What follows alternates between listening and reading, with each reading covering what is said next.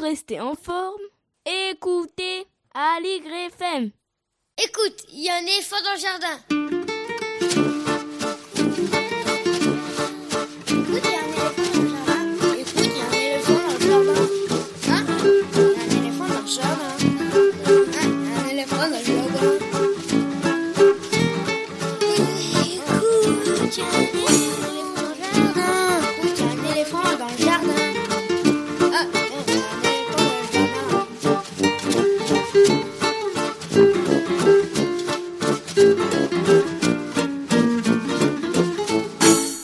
Bonjour, bonjour à toutes et à tous. Voici Écoute, il y a un éléphant dans le jardin, dans sa version toujours fabriquée à la maison, 15e et dernière édition, proposée par Véronique Soulet et Estelle Laurentin.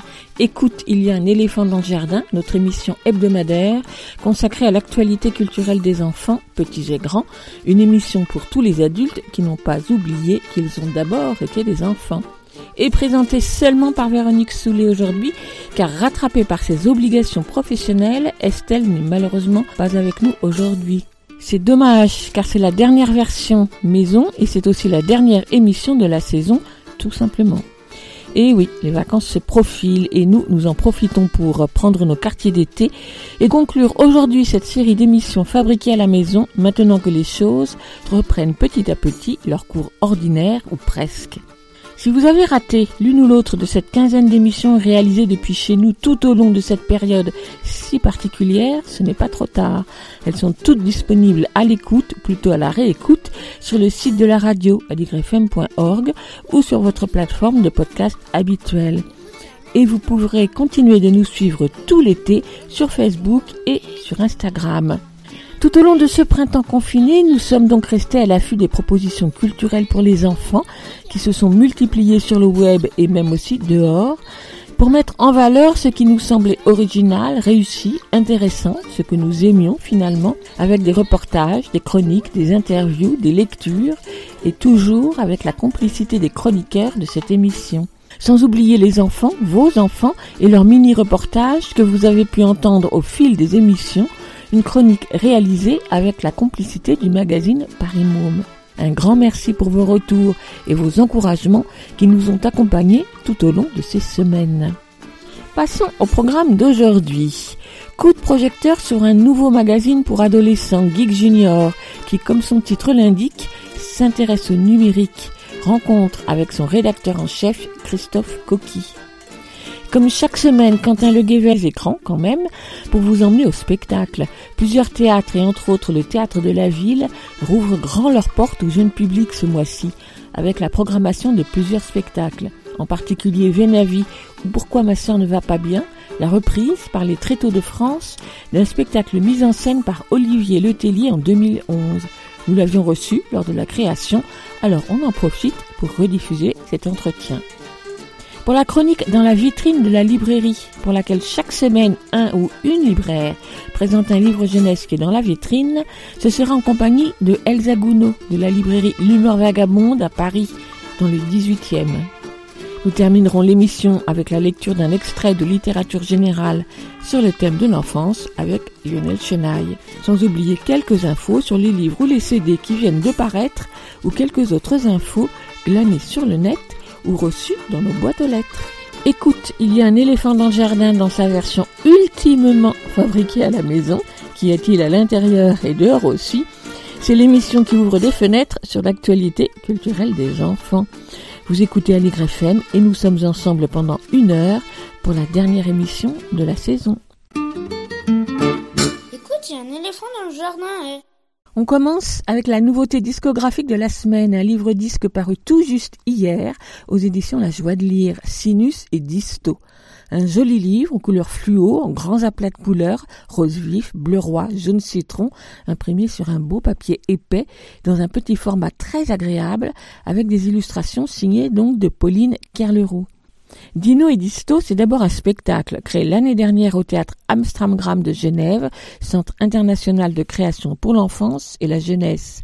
Un spectacle très musical d'après la présentation et qui donc a trouvé naturellement son prolongement avec ce livre CD signé Nicolas Frey pour le texte, Simon Eichimann du groupe Rico Jardin ainsi que Alain et Céline Frey alias Helvet pour la musique et les chansons.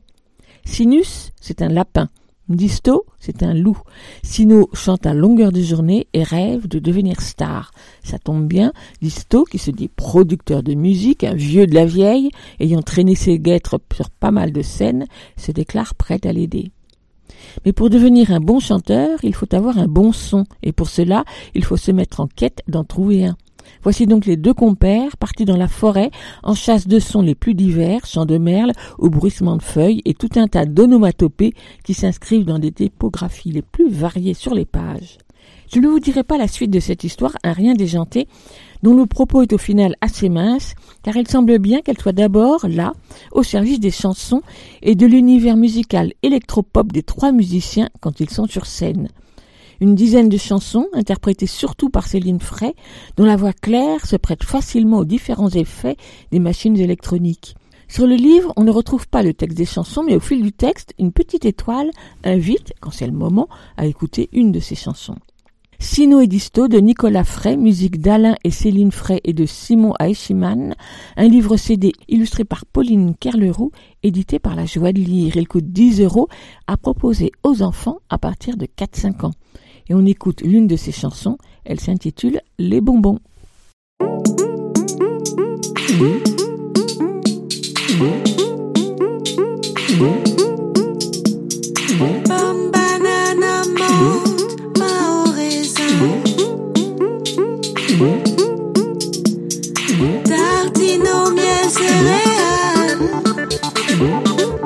C'est plus simple.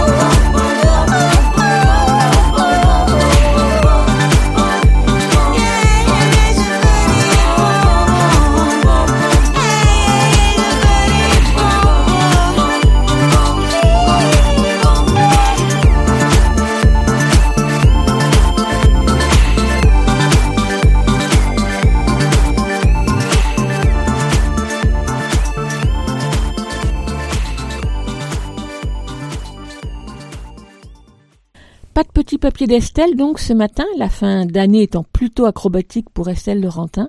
Pas de revue de presse, alors j'en profite néanmoins pour mettre en avant deux revues pour les enfants, ou plutôt pour les ados qui viennent d'apparaître dans le paysage de la presse jeunesse. On peut bien sûr saluer d'abord l'énergie la témérité de leurs équipes pour cette performance en plein confinement. Son premier numéro est sorti jeudi dernier, le 25 juin, et avec son titre On ne pouvait pas passer à côté. L'éléphant junior, sous-titré La culture générale en jeu, est destiné aux 9-13 ans. C'est le petit frère de l'éléphant, la revue trimestrielle de culture générale, publiée depuis sept ans par les éditions Scrinéo, laquelle aborde différents sujets, histoire, philo, environnement, etc., etc., avec la volonté de parfaire les connaissances de ses lecteurs en leur permettant de les mémoriser. C'est un peu le même principe appliqué pour les jeunes adolescents avec l'éléphant junior, c'est-à-dire les amener à la culture de façon ludique, amusante et avec les meilleurs experts. En tout cas, c'est ce qui est annoncé. Cela prend la forme d'une suite d'articles qui vont des incendies en Australie aux enfants du Moyen Âge et l'appel du 18 juin 40, d'un débat des citoyens sur les infos qui font le buzz, ou encore un article sur ce qui se passe dans la tête du cheval, ce qui ne manquera évidemment pas d'attirer les filles. Chaque article ou presque est assorti de jeux quiz, mots croisés, devinettes, calcul mental, jeux de lettres. Beaucoup d'infos, de questions, de petits encarts dans une mise en page touffue. Mais voilà donc de quoi occuper pendant ces premiers jours de vacances pas mal de jeunes.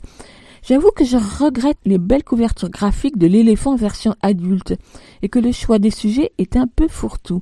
Mais avec un titre pareil, l'éléphant junior, je ne pouvais pas passer à côté. Il compte une soixantaine de pages, coûte 7 euros et il sort tous les deux mois. Vous retrouverez toutes les infos sur le site l'éléphant-junior.fr. Écoute, il y a un éléphant dans le jardin.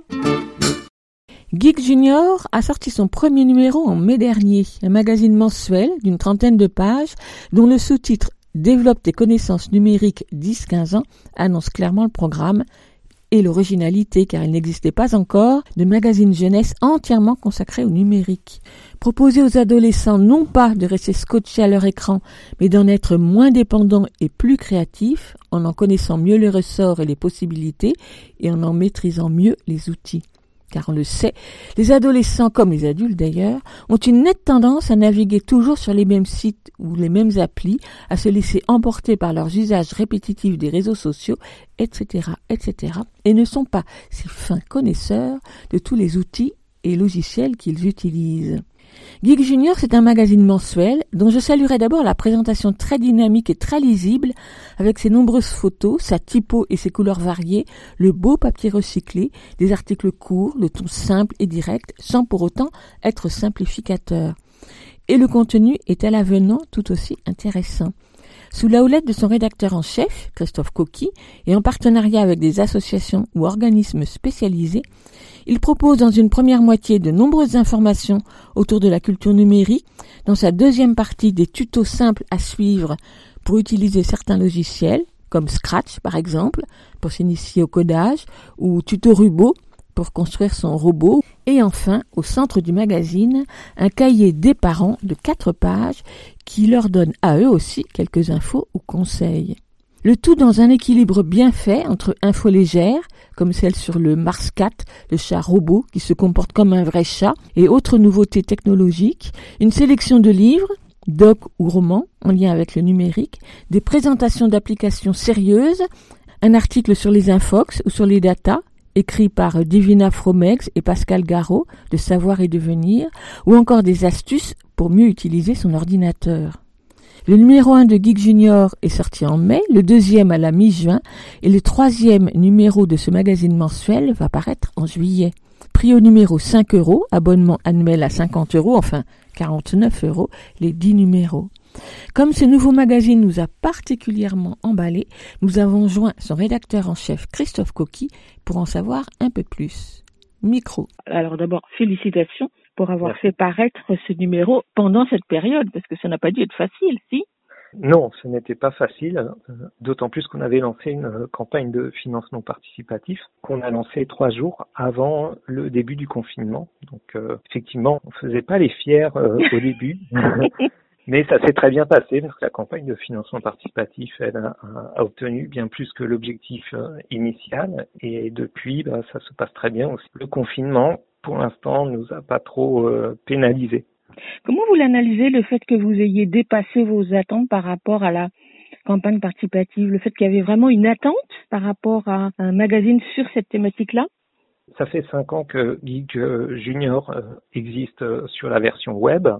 Et c'est vrai qu'en euh, cinq ans, on a pu un peu analyser les attentes que pouvaient avoir à la fois les parents, euh, le monde éducatif et puis aussi les, adolescents. Ça faisait longtemps qu'on avait cette idée de magazine.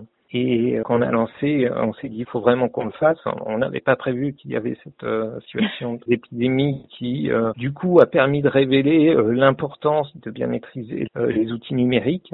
Nous, on avait déjà cette intuition avant, c'est pour ça qu'on a lancé ce magazine on pensait qu'il y avait un vrai besoin, qu'il manquait un, un, magazine qui donne euh, des solutions pour les collégiens pour euh, à la fois maîtriser leur ordinateur, leur euh, téléphone portable, les réseaux sociaux et puis découvrir aussi toute la richesse de, l'univers technologique au sens large, la robotique, la programmation et tous les outils créatifs que l'on peut utiliser avec le numérique. Alors avant d'entrer un peu plus dans le contenu, je veux bien vous me disiez qui c'est le nous, le on de l'équipe de Geek Junior dont vous parlez. C'est parce que vous, vous êtes le rédacteur en chef, mais vous êtes entouré ou vous faites tout tout seul? Non, je fais pas tout tout seul. Hein. J'ai deux personnes qui m'aident euh, beaucoup, euh, enfin même plusieurs personnes, mais essentiellement deux personnes, hein, qui sont Dominique Gâteau, euh, qui s'occupe de toute la partie plus partenariat, et puis j'ai aussi mon épouse hein, qui s'occupe de, beaucoup de choses, notamment de correction, de mise en ligne d'articles sur le site web, de comptabilité. Alors effectivement, on est une toute petite équipe, mais après, on a su euh, trouver des partenaires qui nous ont aidés, notamment pour euh, faire des articles, parce qu'on ne produit pas tout tout seul, et puis aussi pour la mise en page, où là, on a demandé à une infographiste professionnelle de nous aider. D'ailleurs, vous pourrez la féliciter. La maquette du journal, je la trouve vraiment très réussie et très attrayante. On a voulu chercher quelqu'un qui connaissait déjà un peu les codes de l'édition jeunesse et on a eu la chance de, trouver rapidement euh, la bonne personne et qui est très efficace et qui a très rapidement, en peu de temps finalement, trouvé tout de suite euh, le bon ton graphique pour le magazine. Et on en est très très content. Donc c'est Géraldine Thomas.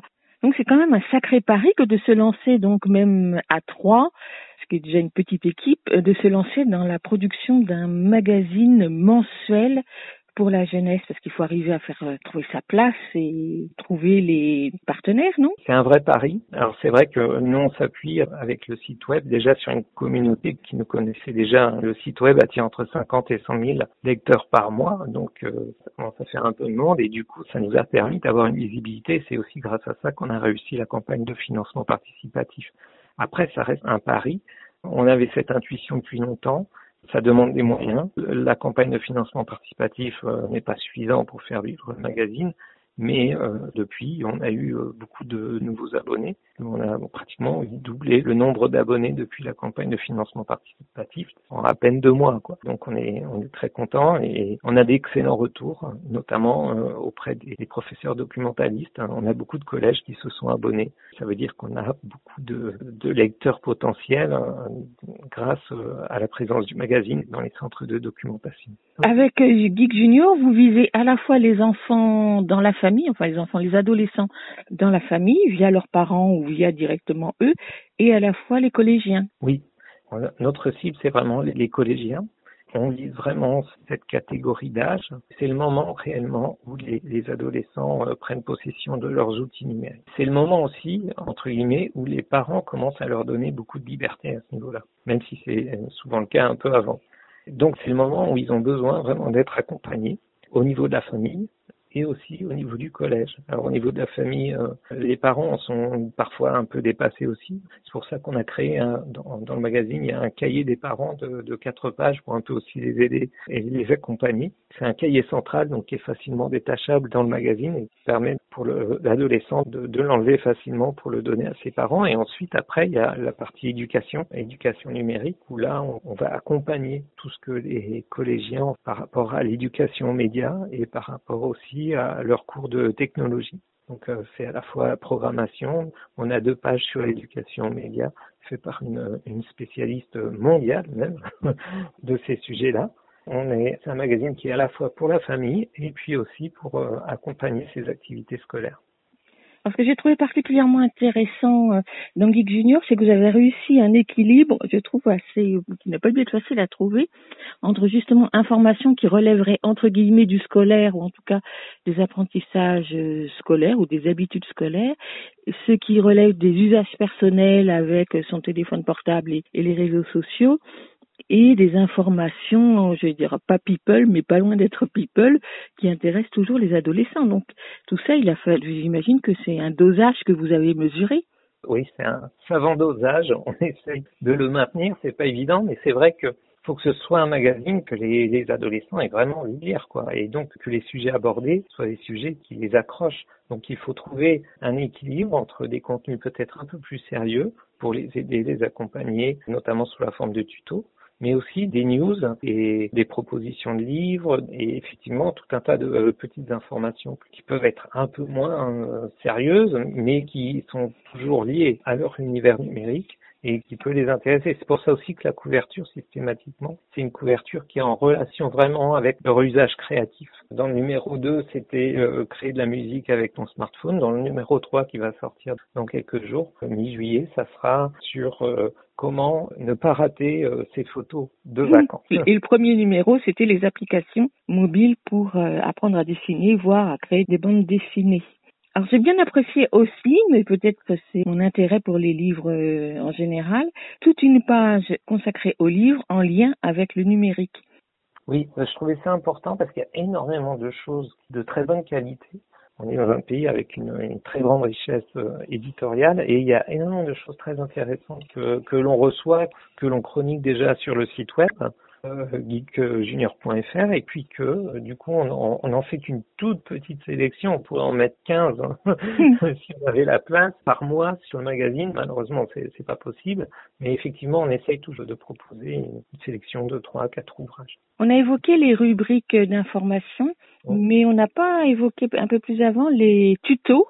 Donc euh, là, il s'agit de d'inciter les enfants, les jeunes, à mettre la main à la pâte. Ah oui, complètement c'est un peu frustrant parce que euh, sur deux pages ou quatre, euh, on ne peut pas aller forcément trop dans le détail, mais ça donne des idées en tout cas pour, les collégiens pour se lancer et pour montrer aussi que c'est pas très compliqué. Ce sont aussi des tutos qui sont facilement découpables. On l'a voulu ainsi pour que notamment les, les professeurs de techno puissent euh, ensuite les découper, les photocopier, les partager auprès de leurs élèves. On espère pouvoir augmenter la pagination pour pouvoir développer cette partie tuto et proposer euh, des tutos qui soient euh, sur quatre, six pages, hein, qui permettent étape par étape de réaliser quelque chose de, de sympa. Quoi. On a aussi des, des, tutos très concrets par rapport au smartphone, par exemple. Pour le numéro 2, c'est euh, euh, comment créer un avatar. Pour le numéro 3, là c'est un peu différent, c'est euh, 5 astuces pour améliorer l'utilisation de, de ton smartphone. Il y a beaucoup de paramètres, de choses que l'on peut réaliser avec son téléphone que l'on ne connaît pas. Du coup, euh, l'idée, c'est avec ces tutos, c'est un peu de montrer aussi euh, un peu euh, l'envers du décor et tout ce qu'on peut faire pour que en fait le collégien, l'adolescent soit vraiment acteur du numérique et pas seulement un consommateur qui va utiliser quatre, cinq applications et va pas se poser de questions supplémentaires sur l'usage de son appareil. Christophe Coquet, vous avez euh, souvent mentionné le site euh, Geek Junior. J'aimerais bien vous le présenter un peu plus. Ce que je sais, c'est qu'on peut s'inscrire pour recevoir une lettre d'abonnement et donc je me suis inscrite et tous les matins, je reçois un tas d'informations sur lesquelles je me demande comment vous faites pour les trouver. Alors, on a plusieurs choses hein, sur le site web. Bon, c'est un site d'information là qui va plus large que le magazine. Hein. Le magazine s'adresse aux collégiens. Sur le site web, là, on s'adresse vraiment aux adolescents au sens large. Au niveau des thématiques aussi, bah, forcément, on va, on va parler aussi manga, séries télé, on va pouvoir parler de beaucoup d'autres choses. Et donc, ce sont des articles qui sont publiés tous les jours, sauf en ce moment, parce qu'on est en bouclage, du coup, on n'a pas trop le temps, mais euh, on va vite en republier. Et puis ensuite, euh, on va parler aussi de voilà, bande dessinée, on va de, de vidéos, on va parler de beaucoup de choses. Ensuite, après, effectivement, on a, on a une newsletter euh, hebdomadaire euh, grand public et une newsletter qu'on appelle plus professionnelle pour les professionnels de plus de l'éducation numérique, qui est une, une veille hein, sur l'éducation numérique que l'on propose euh, tous les jours, du lundi au vendredi, sauf euh, à partir de maintenant, parce que là, on, est, on va être en période de vacances. Jusqu'à fin août, on proposera deux, deux, fois par semaine uniquement le, cette petite veille.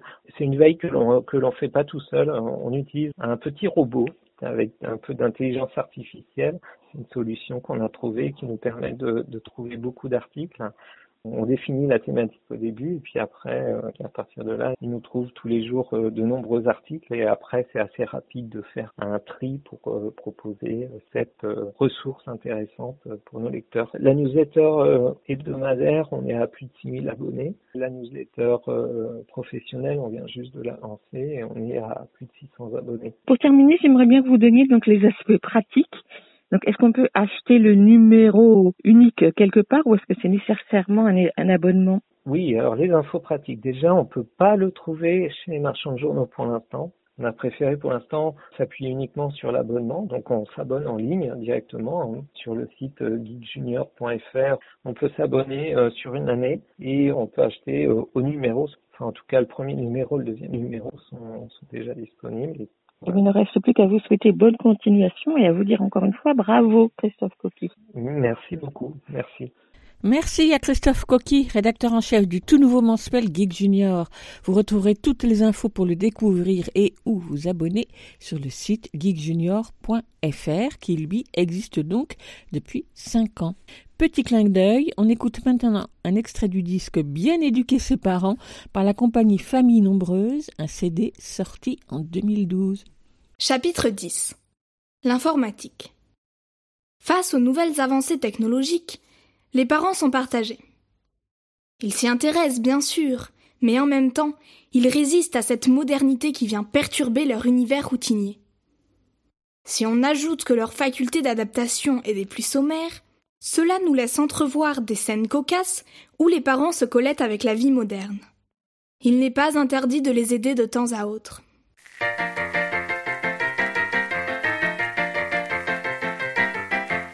Depuis que je fais de l'informatique, je n'ai plus que des embêtements. Ah mon Dieu, quelle gymnastique, c'est pas tous les jours très marrant. Mais attendez que je vous explique tout ce qui cause mon tourment.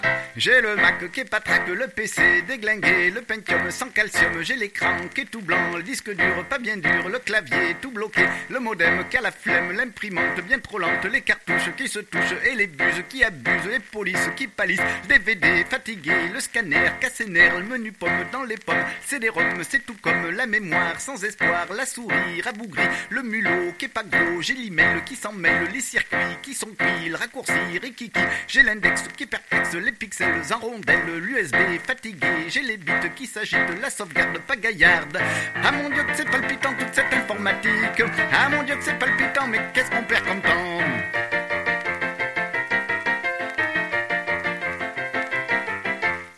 T'as un problème, papa? Ben oui, euh, ben, je, clique là avec la souris et il se passe rien. Attends, fais voir. Euh, mais oui, mais t'as un conflit d'adresse circuit avec le chipset de ta carte son. Ah bon? Ben oui, faut que tu redémarres, que tu ailles dans le BIOS pour désactiver, ou alors euh, tu changes l'adresse. Et à ce moment-là, il faudra que tu installes le driver, et aussi n'oublie pas de remettre à jour les pilotes de tes ports USB. Et là, ça marchera. Ah, d'accord, je, vais faire ça. Vous écoutez Aligre FM sur 93.1.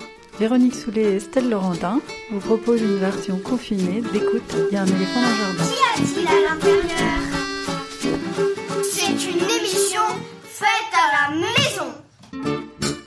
On reste dans le numérique puisqu'on retrouve Quentin Leguevel, chroniqueur jeux vidéo de cette émission.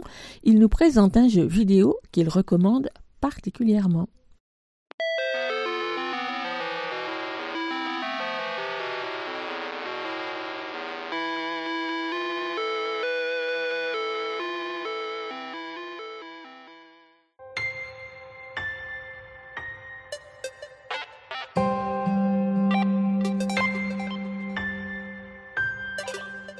Thomas was alone. Thomas était seul. En français, c'est l'histoire incroyable d'un pixel.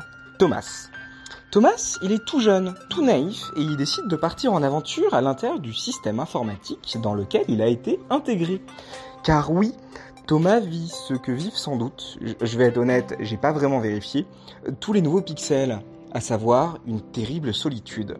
Et ce qui est génial avec Thomas, c'est son incroyable personnalité qui s'émerveille devant littéralement tout qui fait confiance à tout le monde et qui est un océan de gentillesse et d'acceptation. Est-ce que vous êtes en train de vous dire que je suis en train de développer un peu trop la personnalité d'un pixel? Sans doute. Est-ce que ce qui fait le génie incroyable de ce jeu, c'est la densité de caractères de personnages qui ne sont pourtant que des pixels? Absolument. Car Thomas va rapidement être rejoint par toute une galerie de personnages. Chris, petit pixel orange, tout à son pessimisme, sa déprime et sa sombre vision du monde. En tout cas, au début. John, grand rectangle jaune, toujours désireux de montrer combien il est balèze, mais toujours aussi soucieux d'aider ses copains. Laura, Petit rectangle rose, traumatisé par l'abandon de ses anciens amis qui va lentement apprendre à faire confiance à nouveau. Et bien d'autres personnages encore. Oui, Thomas Was Alone réussit à la fois à être un jeu de plateforme relativement classique, promis, je vais aussi parler de comment on joue à jeu, tout en étant peut-être le jeu vidéo avec la galerie de personnages la plus riche à laquelle j'ai jamais joué. Clairement, voir tous ces pixels interagir entre eux, s'aider, changer et vaincre leur trauma est une expérience vidéoludique sublime. Bref, comment qu'on joue, vous allez me demander à raison, puisque vous êtes peut-être curieux de ce genre de détails, qui sait? Thomas Was Alone, c'est un jeu de plateforme où vous devez sauter d'obstacle en obstacle jusqu'à réussir à traverser entièrement le niveau.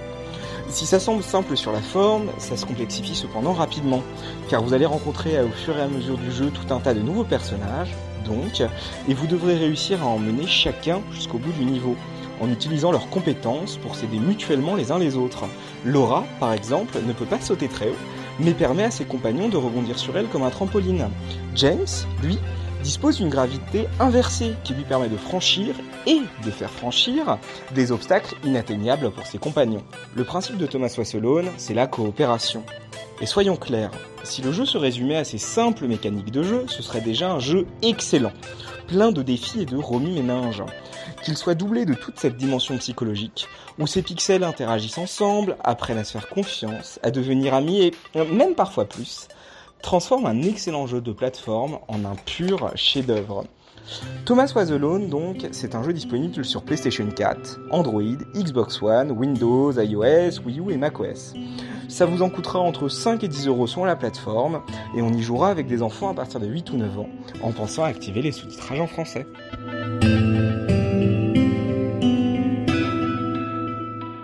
Merci Quentin et on se dit à la rentrée.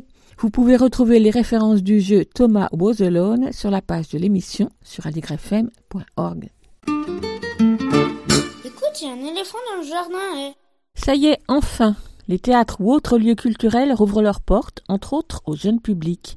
Et ils sont donc plusieurs à avoir concocté un programme de réjouissance pour le mois de juillet et même le mois d'août à Paris ou alentour.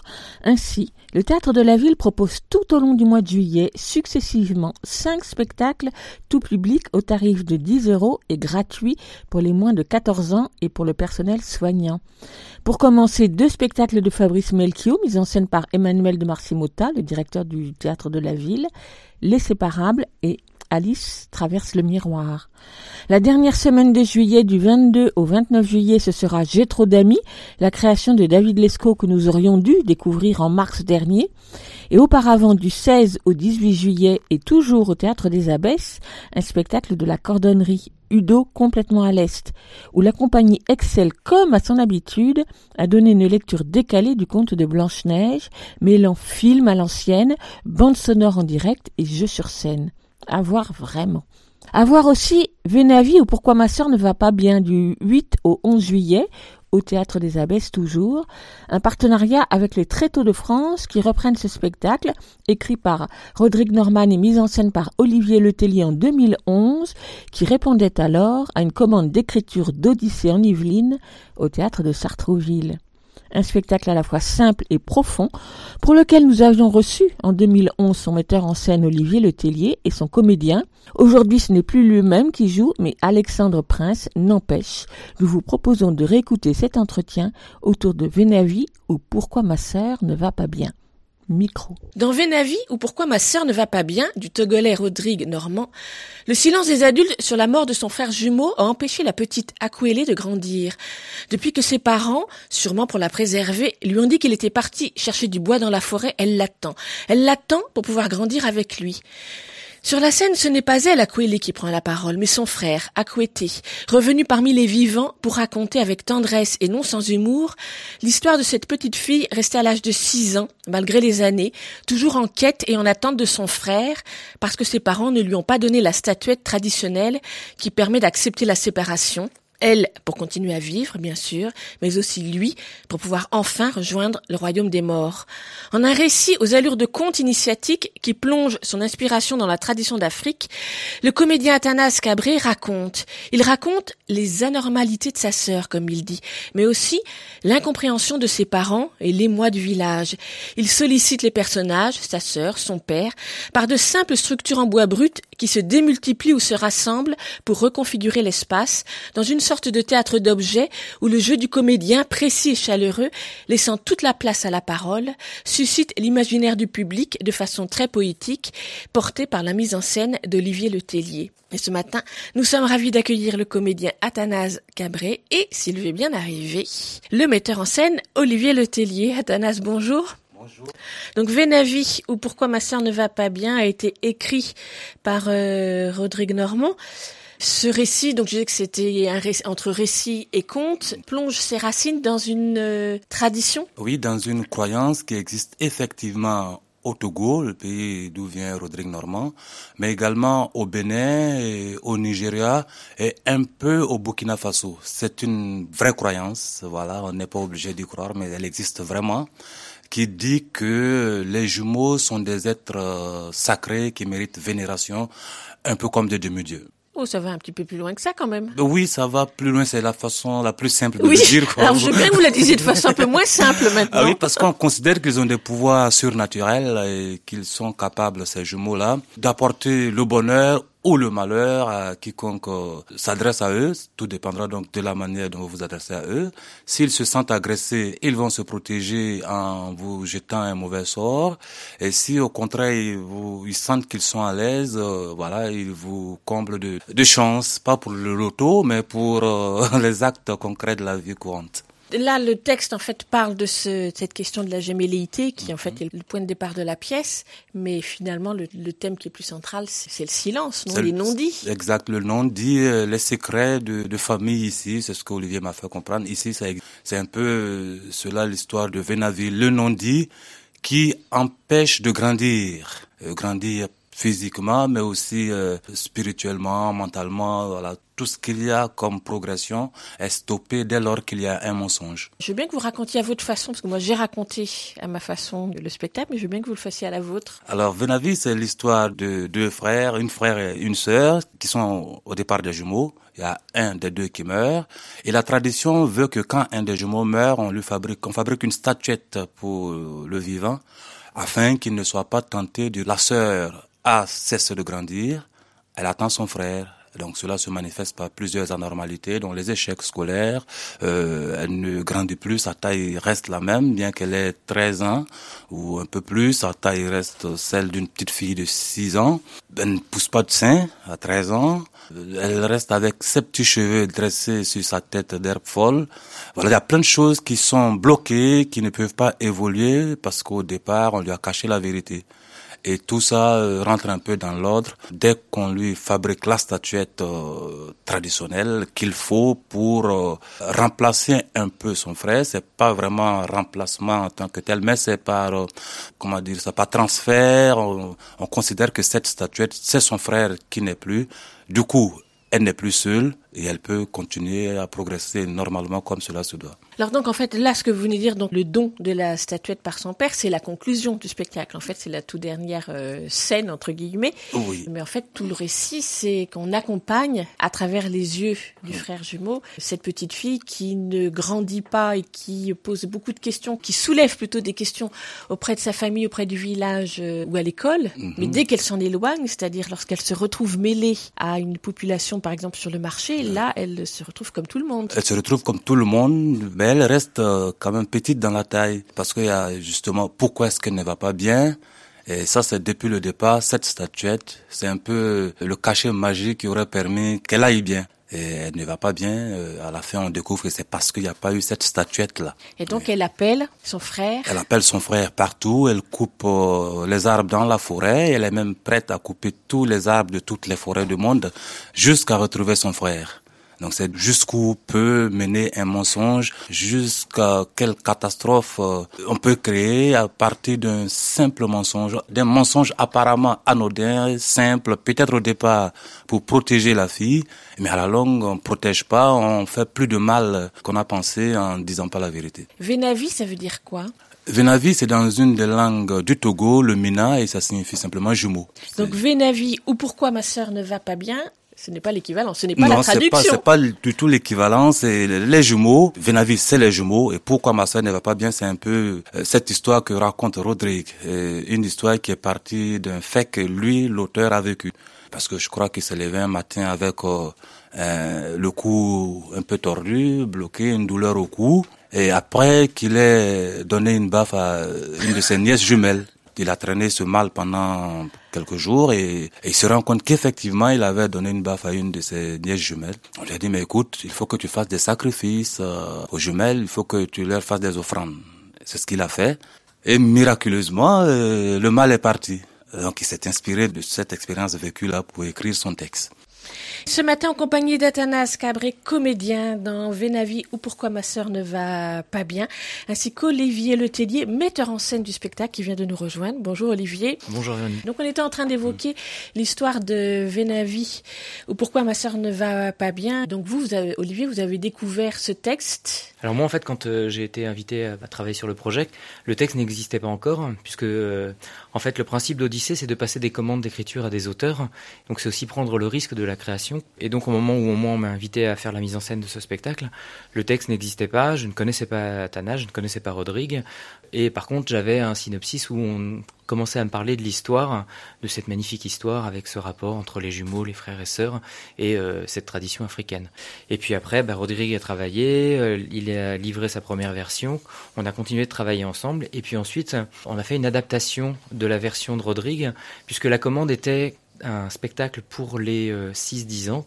Et euh, Rodrigue, n'ayant jamais travaillé pour le jeune public, avait une langue qui, moi, me semblait un petit peu complexe pour pouvoir la passer à l'oral dans ce cadre-là, puisque c'est un seul comédien qui raconte une histoire avec quelques objets qui dessinent les espaces, qui aident euh, l'imaginaire. Mais du coup, lui, il avait une langue très très écrite, très littéraire.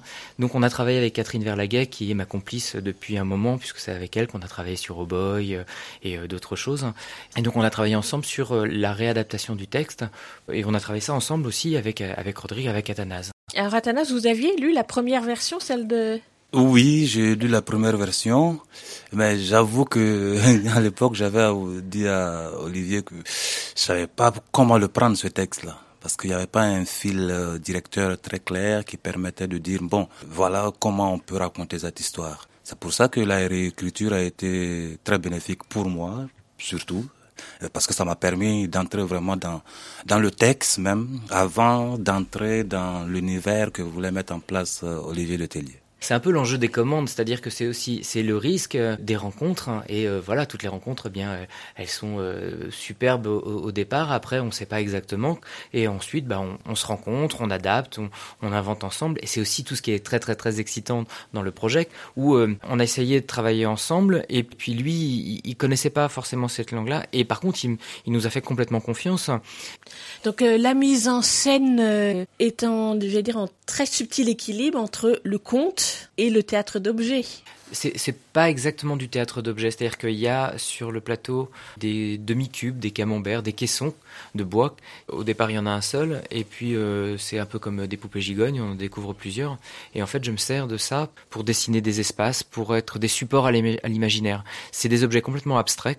Alors il y, a, euh, il y a deux, trois objets concrets qui arrivent, mais euh, des objets abstraits pour vraiment permettre au spectateur d'imaginer les espaces, d'imaginer les autres personnages. Lui est là, il raconte, et il est juste un passeur qui permet de nous accompagner, nous, en tant que spectateurs, et de découvrir et de se faire son propre monde, de se faire ses propres images. Quand je disais aussi théâtre de, entre un subtil équilibre entre conte et théâtre d'objet, donc c'est peut-être faux, mais en tout cas, euh, alors je sais pas comment exprimer les choses, c'est que Athanas, lorsque tout au long du spectacle, on a l'impression, puis là je l'ai réentendu dans quelques phrases que vous avez dites, c'est que vous avez une façon de parler comme si vous adressiez aux enfants qui d'ailleurs, quand j'ai vu le spectacle, étaient à 50 cm de vous, mais c'est vraiment le frère qui prend à témoin euh, le public de son histoire. Exactement, c'est l'option qu'a voulu Olivier, que ce soit une, euh, une adresse directe, qu'il se sente concerné par l'histoire, qu'il y ait cette complicité avec euh, le public. En fait, je ne raconte pas l'histoire, on raconte ensemble cette histoire-là. Moi, je, ne suis que un peu comme le griot qui lance, qui scanne un mot et la suite doit pouvoir être reprise par le public ils doivent pouvoir s'impliquer aisément, euh, la raconter en même temps que moi découvrir des choses en même temps que moi je suis censé les découvrir, qu'il y ait cette, cette symbiose-là entre le public et le conteur, si vous voulez. Je suis juste un passeur, comme il a dit, voilà. C'est une histoire commune. Alors ces structures en bois euh, qui justement pour le public de, suscitent pas mal les images ou l'imaginaire, pour vous, est-ce que c'est une aide ou ce sont des objets qu'il a fallu que vous apprivoisiez? Oui, il a fallu que je les apprivoise parce que c'est, j'avais jamais fait euh, ce genre de spectacle.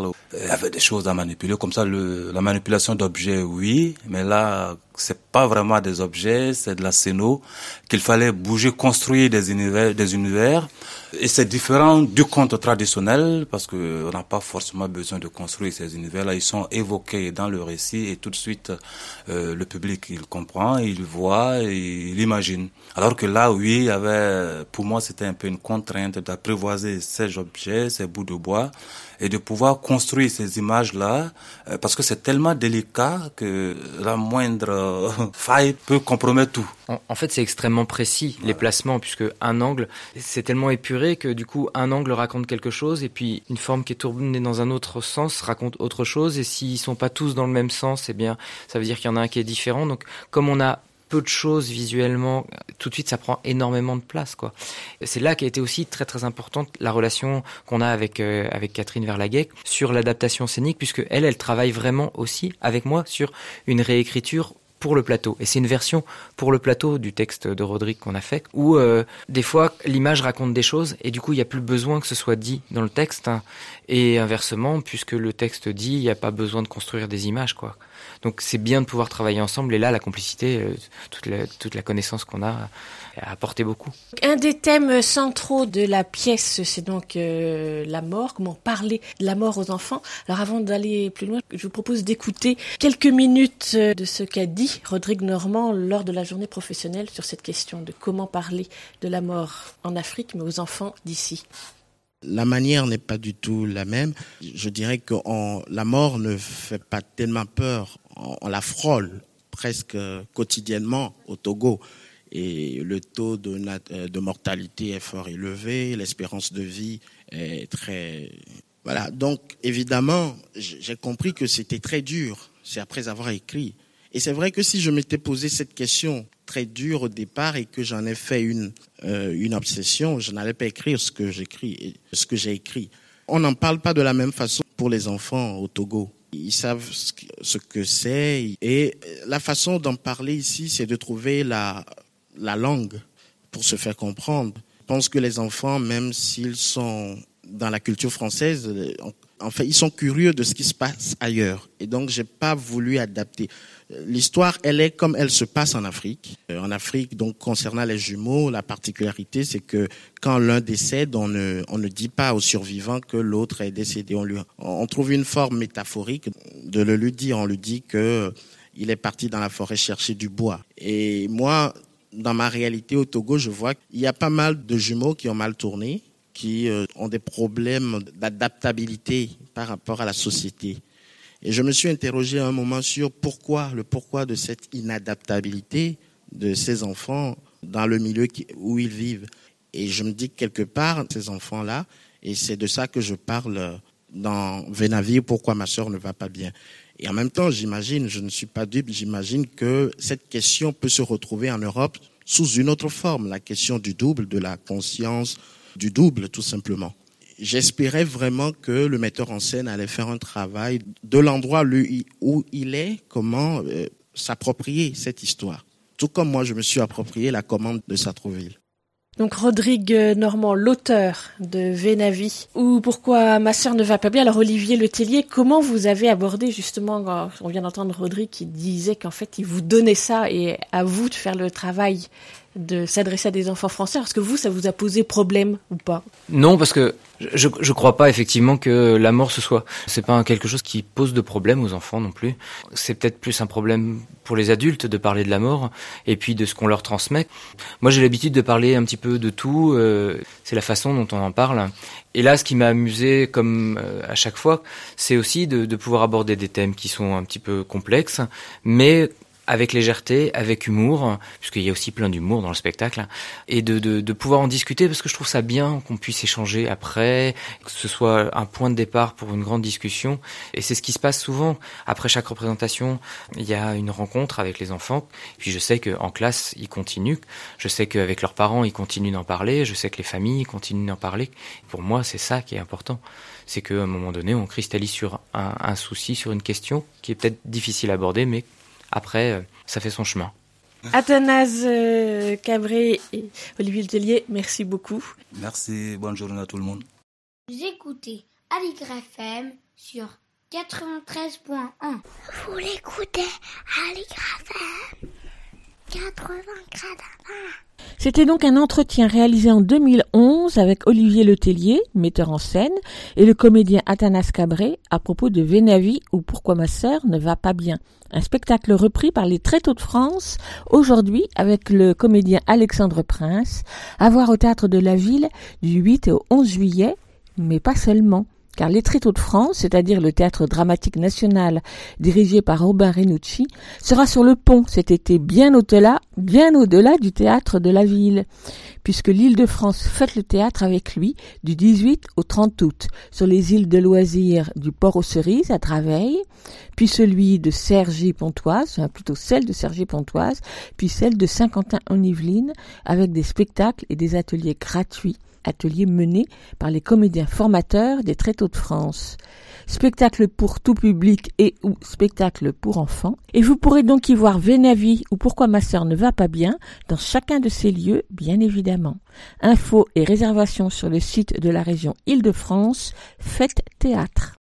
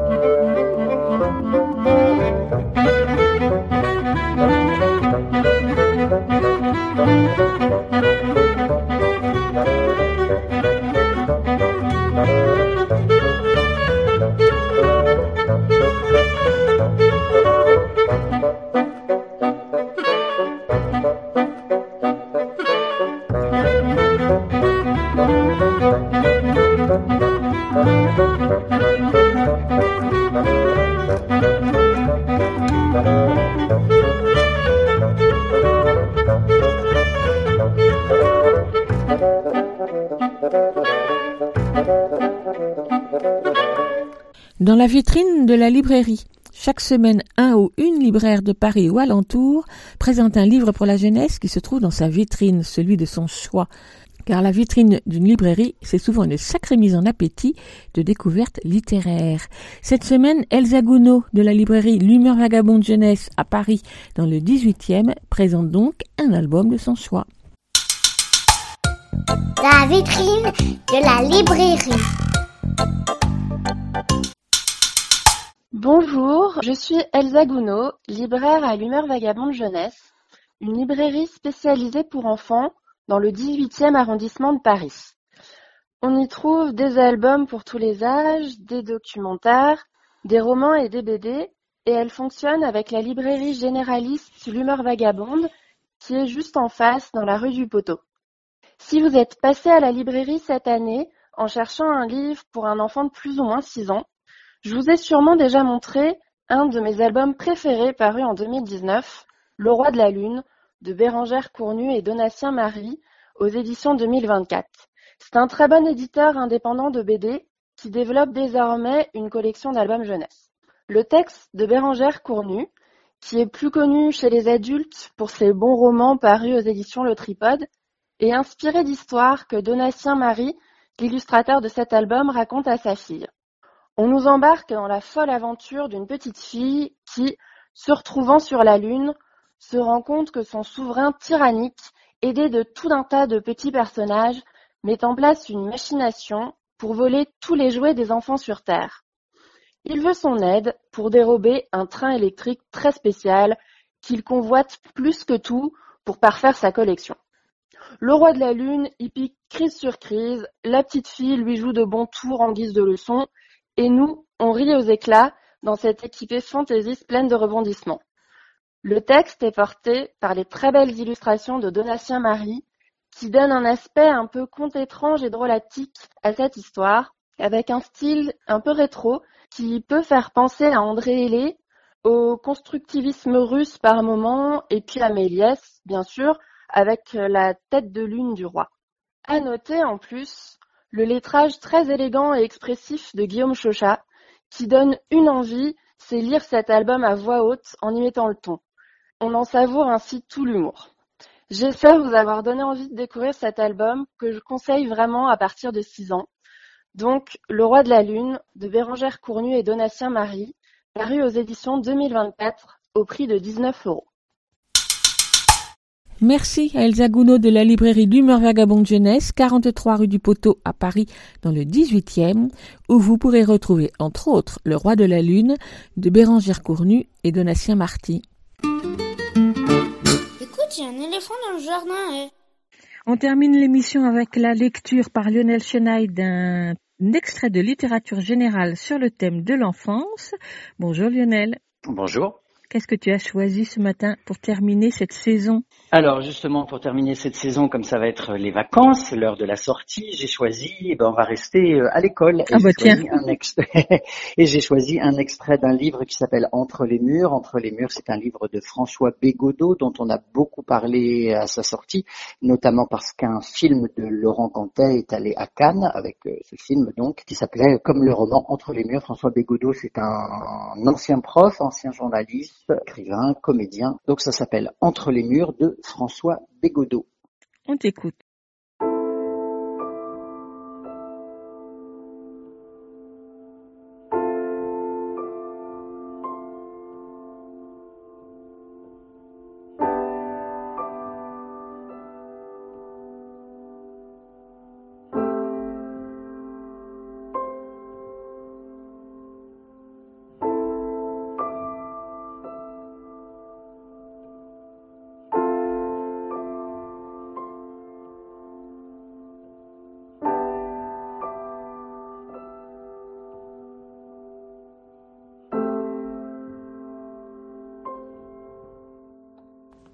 J'ai demandé à Kumba de lire l'extrait. Elle a dit qu'elle n'avait pas envie. Envie ou pas, tu lis. Vous n'allez pas me forcer à lire. J'ai pris les 24 autres à témoin. Ça s'appelle comment ce que Kumba vient de faire Insolence. Bien, Kevin. C'est vrai qu'on a affaire à un spécialiste. Kumba s'est mise à avaler les syllabes comme à chaque fois qu'elle conteste, avec un rire en coin parce que les copines périphériques ricanaient. Faute d'idées sur le moment, je lui ai dit de rester à la fin du cours. Frida, tu étais en train de nous expliquer pervers. I love Ungaro, disait sans suite. Je sais pas si c'est bon. On t'écoute. C'est quelqu'un, il a des idées bizarres, je sais pas. Par exemple, si je veux manger la tour Eiffel, je suis un pervers? Non, c'est des idées bizarres pas comme ça, je sais pas. La sonnerie a fait voler les plumes de l'édredon. Du coin de l'œil, je surveillais Kumba qui a fait trois pas autoritaires pour déposer sur le bureau son carnet de correspondance. Nike Atlantique sur son blouson en faux cuir, bouche hyper close, comme par crainte qu'on aille chercher le microfilm caché dedans. J'ai rédigé le libellé de la punition assorti d'un mot pour les parents. Raconter en cent lignes l'apprentissage du respect par une adolescente. À faire signer pour après-demain. Avant de lui rendre le carnet, je voulais faire descendre la moutarde dans mon nez. Ça va être toute l'année comme ça? Toute l'année quoi? Excuse-toi. Excuse de quoi? J'ai rien fait. Excuse-toi. Tant que tu t'es pas excusé, je te libère pas. Elle hésitait entre sauver la face et rejoindre ses copines qui passaient à tour de rôle une moitié de tête dans l'embrasure. C'est bon, j'ai pas à m'excuser, j'ai rien fait. Pour m'énerver, elle a faim de vouloir attraper le carnet que je maintenais en suspens pour l'énerver. Ça va pas, non? Arrache-moi le bras, tant que t'y es. Elle s'est murée à nouveau. Qu'est-ce qui s'est passé cet été? T'as appris des choses déplaisantes sur moi? Bourrue offensive. Euh, pourquoi vous dites ça? Je sais pas. L'an dernier on était copains, tu m'aimais bien. Et cette année, tu me pourris la vie. Alors je me dis que cet été, on t'a révélé des trucs pas bien sur moi. Bon, il y a ma mère qui m'attend. Elle attend que tu t'excuses. Pardon. Pardon quoi? Pardon, c'est tout. Pardon quoi? Je sais pas. Répète après moi. Monsieur, je m'excuse d'avoir été insolente envers vous. J'ai pas été insolente. J'attends. Monsieur, je m'excuse d'avoir été insolente envers vous. Monsieur, je m'excuse d'avoir été insolente envers vous. C'était récité mécaniquement, avec une ostensible absence de conviction. J'ai quand même tendu le carnet qu'elle a aussitôt saisi avant de sautiller vers la porte. Au moment de disparaître dans le couloir, elle s'est exclamée Je le pense pas. J'ai bondi, mais trop tard. Sa petite silhouette frondeuse dévalait un étage en dessous. J'ai renoncé. Ne serait-ce qu'à lui crier des menaces. Regagnant mon bureau, j'ai donné un coup de pied dans une chaise qui s'est retournée. Quatre fers en l'air.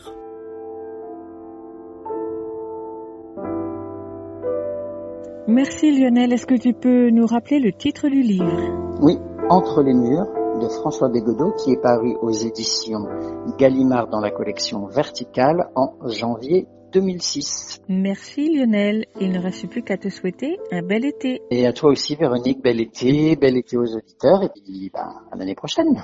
À la rentrée. À la prochaine. À plus. À la prochaine. Écoute, il y a un éléphant dans le jardin dans sa version fabriquée à la maison. C'est fini pour aujourd'hui. Et c'est fini pour cette saison. C'est la pause estivale. Un grand merci à Estelle Laurentin pour cette quinzaine d'émissions fabriquées ensemble tout au long de ce printemps confiné, chacune dans sa maison, mais reliées par nos micros et nos téléphones. C'était un beau challenge relevé avec enthousiasme. Nous sommes ravis d'avoir pu ainsi vous proposer de garder les fenêtres ouvertes sur la création pour l'enfance. Vous pouvez réécouter quand vous voulez cette émission et les émissions précédentes sur le site de la radio, alicrefm.org, sur la plateforme de podcast Ocha ou sur votre plateforme habituelle. Vous pouvez aussi nous suivre sur le Facebook et Instagram sur lesquels on reste en contact avec vous durant tout l'été. Nous vous souhaitons un bel été et vous retrouvons, on l'espère bien, à la rentrée.